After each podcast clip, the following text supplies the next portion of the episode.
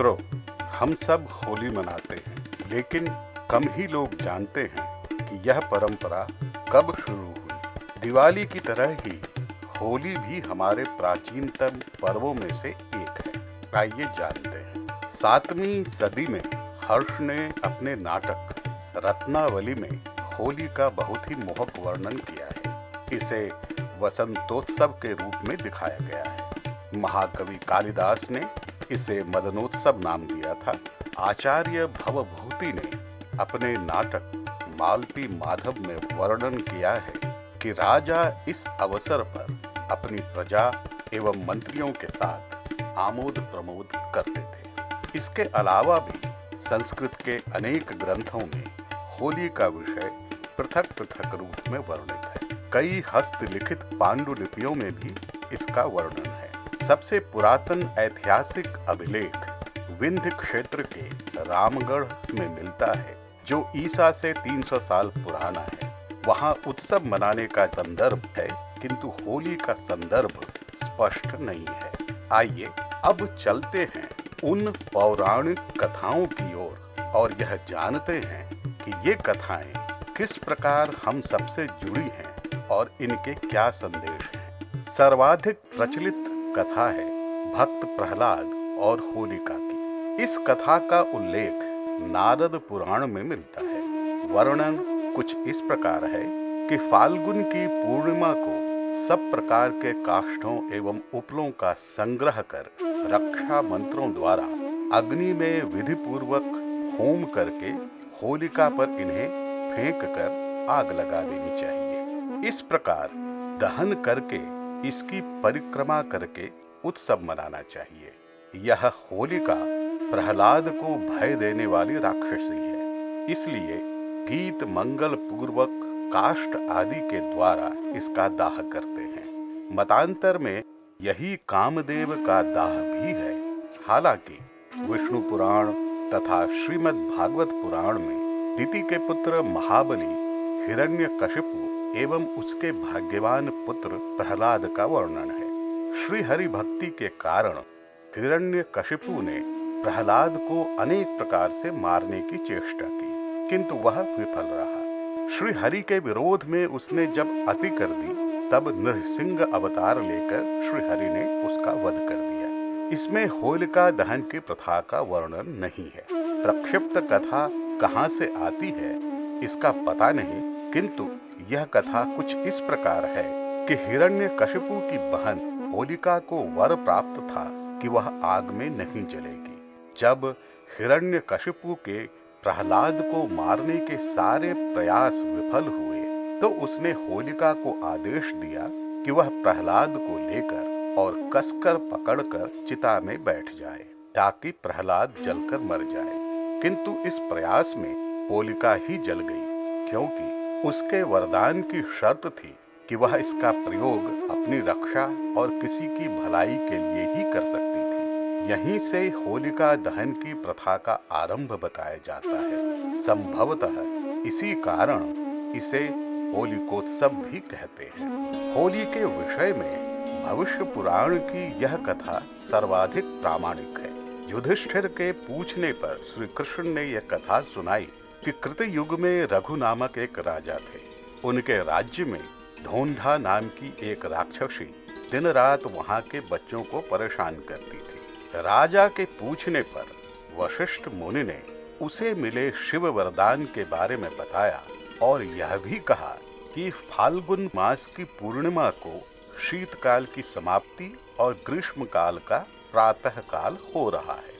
इसी उचित समय पर यदि बालक वृंद हाथ में डंडे लिए समर को लालायित हँसी खेल करते हुए सूखी लकड़ी उपले आदि जलाएँ, राक्षस नाशक मंत्रोच्चार करें अग्नि की परिक्रमा करें निशंक तथा यथेच्छ गायन और मनोनुकूल प्रलाप करें तो इन शब्दों एवं हवन द्वारा पापिनी अवचेतन होकर नष्ट होती है।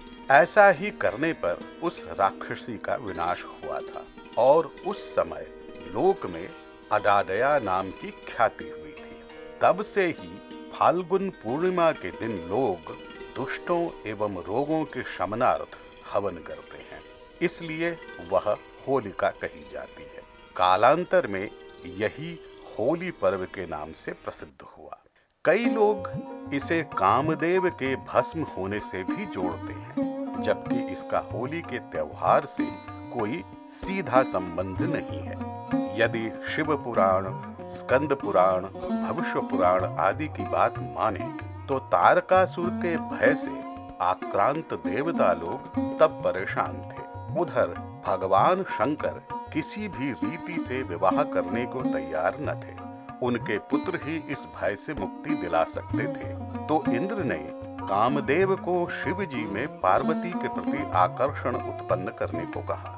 जब शिव जी तप में लीन थे तो कामदेव ने बाण चलाए और शिव जी का तप भंग हो गया।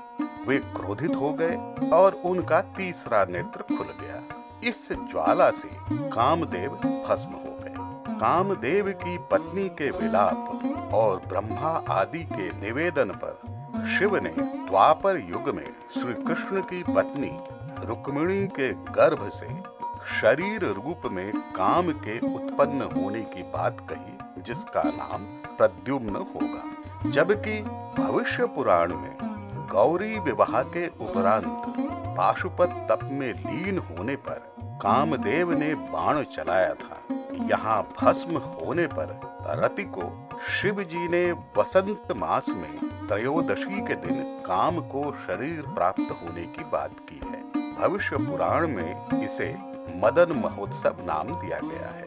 तथ्य भिन्न है, किंतु एक ही कथा के हिस्से हैं। इनका होली पर्व से संबंधित होने का कोई उल्लेख नहीं है, किंतु एक संदेश अवश्य मिलता है कि काम दहन, एक प्रकार से इसे होलिका दहन भी कह सकते हैं। इसमें काम, यानी मोह, लालच, इच्छा, मद आदि का नाश कर देना चाहिए। संभव है कि वसंत महीने में होने के कारण इसका संबंध होली से जुड़ गया हो। एक और कथा का वर्णन मिलता है।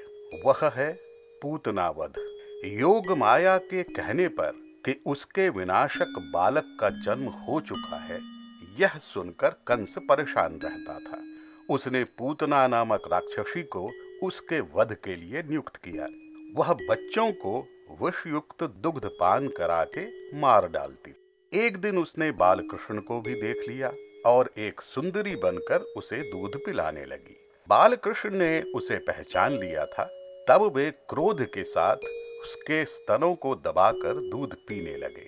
वे दूध पीने लगे और उनका क्रोध पूतना के प्राण पीने लगा। पूतना घबरा गई और बहुत चिल्लाई।